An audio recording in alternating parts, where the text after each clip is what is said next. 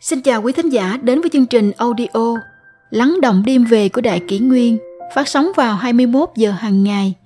Đại Kỷ Nguyên hy vọng quý thính giả có những phút giây chiêm nghiệm sâu lắng sau mỗi ngày làm việc bận rộn. Hôm nay, chúng tôi xin gửi đến các bạn thính giả câu chuyện Chớ nói lời làm tổn thương người, ác khẩu, ắt chiều mời quả báo. Xưa kia ở thành giá vệ có một phú ông tín phụng Phật giáo tên là Sư Chất. Một hôm, ông chuẩn bị đồ ăn ngon, thành kính cúng dường Phật Đà và tăng chúng.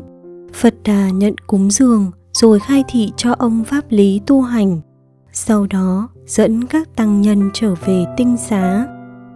Trên đường trở về, khi Phật và tăng chúng nghỉ dưới gốc cây bên bờ sông, thì một con vượn từ trên cây nhảy xuống cầu xin Phật Đà cho mượn bình bát. Sau khi vượn nhận chiếc bát của Phật, liền đi ngay, rất nhanh chóng liền trở lại. Trong bát đựng đầy mật ong, vượn hai tay cung kính dâng lên cho Phật Đà. Phật Đà nhận và phân chia cho các tăng nhân để con vượn được thêm nhiều phúc báo. Vượn nhìn thấy thế, vui sướng nhảy nhót. Một lúc sau, con vượn chết rồi chuyển sinh thành người – sinh ra trong nhà sư chất. Khi mới ra đời tất cả bộ đồ ăn trong nhà đều chứa đầy mật ong. Vợ chồng sư chất lấy làm lạ lắm bèn đặt tên cho cậu bé là mật thắng. Chớp mắt mà tháng ngày đã vun vút trôi qua thời gian như mũi tên bay đã trải mấy năm rồi mật thắng cũng đã lớn. Cậu rất ghét trần tục. Xin cha mẹ cho cậu được xuất gia. Cha mẹ cậu rất vui mừng đồng ý. Được cha mẹ cho phép, mật thắng đến tinh xá kỳ viên xin phật cho xuất gia. Vì thiện duyên đời trước, cậu đã nhanh chóng chứng được quả vị. Một lần, cậu cùng với các tỷ kheo đồng tu ra ngoài độ hóa. Giữa đường cảm thấy khát nước lạ thường mọi người đều muốn có cốc nước uống. Lúc này tỷ kheo mật thắng, cầm chiếc bát không ném lên không trung. Sau đó hai tay giơ ra đón lấy. Trong bát đã chứa đầy mật ngọt, rồi chia cho các tăng nhân giải khát. Khi trở về tinh xá, có một tỷ kheo đã thỉnh giáo phật đà rằng tỷ kheo mật thắng quá khứ tu phúc gì? Tại sao mật thắng bất kỳ chỗ nào, bất kỳ lúc nào cũng có thể dễ dàng có được mật ong phật đà trả lời rằng các con còn nhớ trước kia rất lâu rồi có một con vượn xin mượn chiếc bình bát rồi đựng mật ong đến cúng dường Phật và tăng chúng không? Do nó vui lòng thí xả nên sau khi chết được truyền sinh thành người.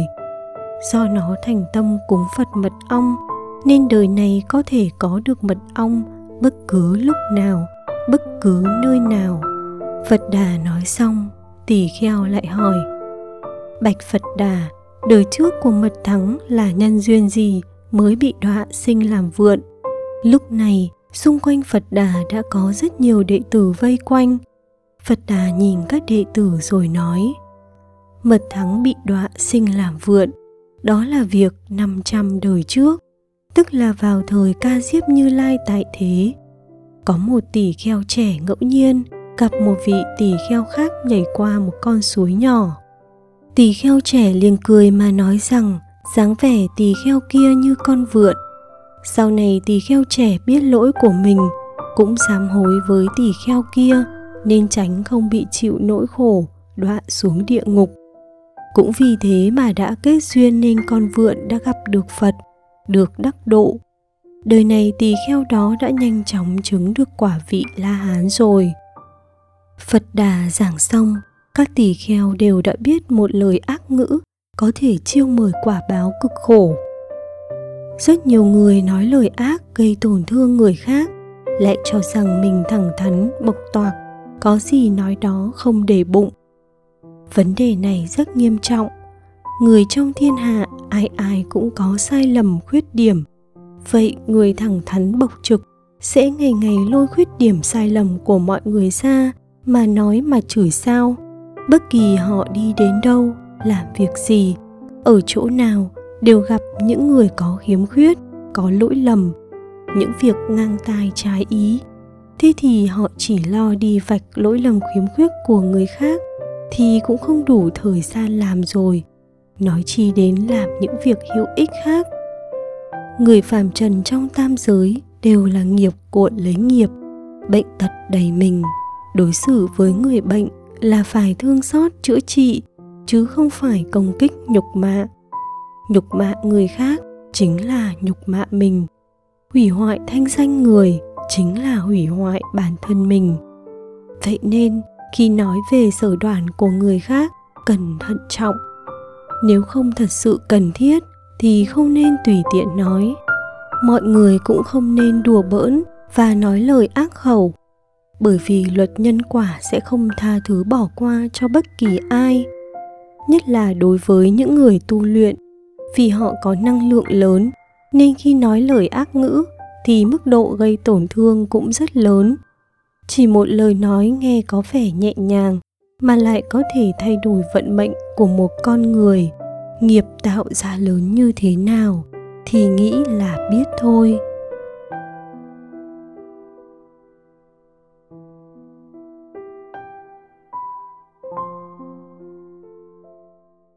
Tiếp theo chúng tôi xin gửi tới quý thính giả câu chuyện Bầy sói vây kín xe, người lính định nổ súng, nhưng ông lão nhất quyết can ngăn.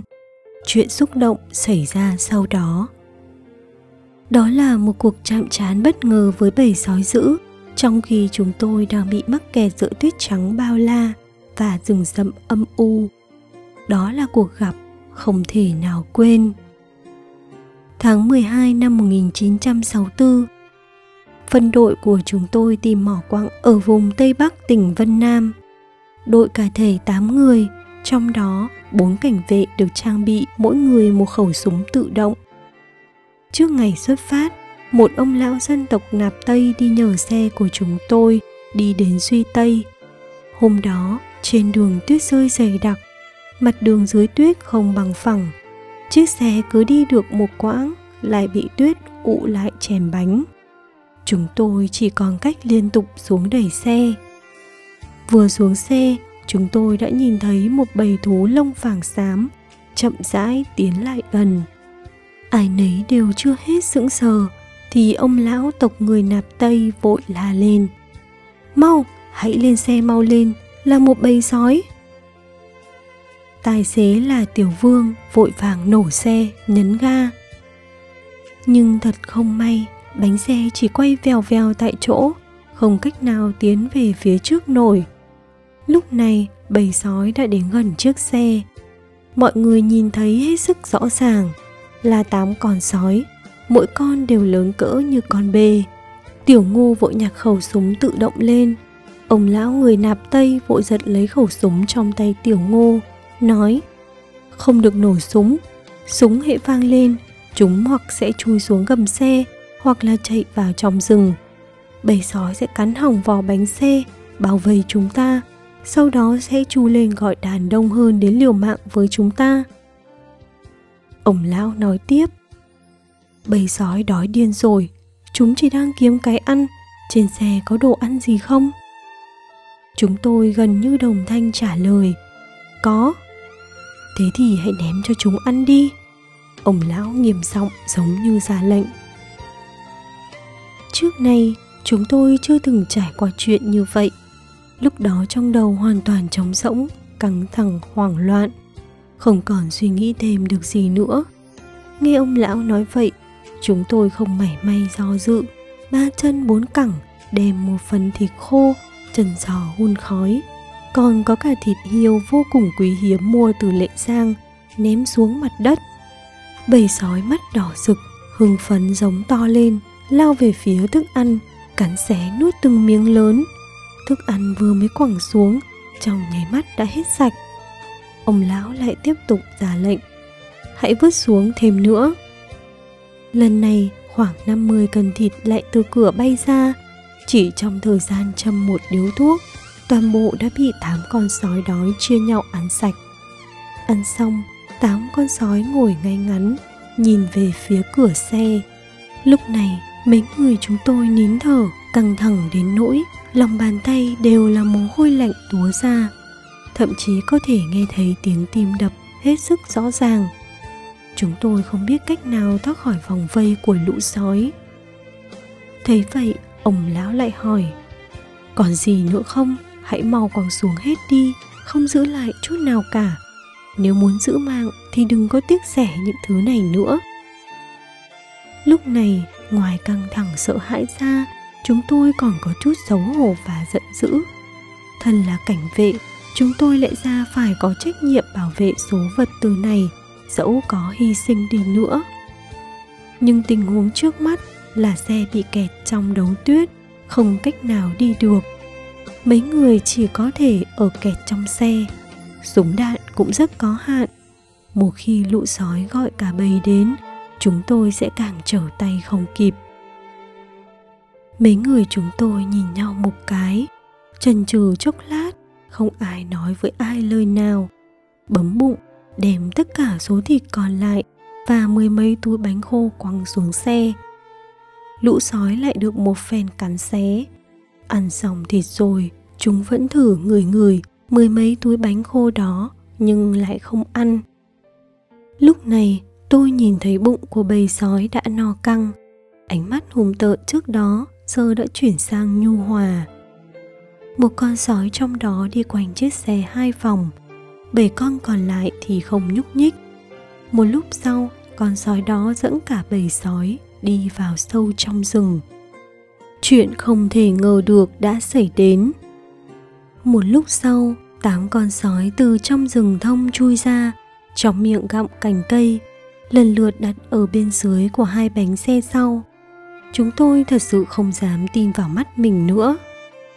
Ý của mấy con sói này chính là muốn dùng cành cây lót bánh xe để chúng tôi lái ra khỏi vũng tuyết này. Tôi kích động cười lớn lên Vừa cười được hai tiếng, một anh bạn vội dùng tay bịt miệng tôi lại, sợ tiếng cười đột ngột của tôi kinh động bầy sói. Tiếp đó, tám con sói cùng chui xuống gầm xe, chỉ thấy tuyết động ở hai bên xe văng tung tóe. Tôi rừng rừng nước mắt nói lớn với Tiểu Vương. Bầy sói bới tuyết giúp chúng ta đấy, cậu hãy mau nổ máy đi. Máy nổ rồi, nhưng chưa đi được hai bước lại bị trơn trượt tại chỗ. Bầy sói lần nữa làm lại động tác khi nãy, trước tiên lót cành cây dưới bánh xe, sau đó bới tuyết.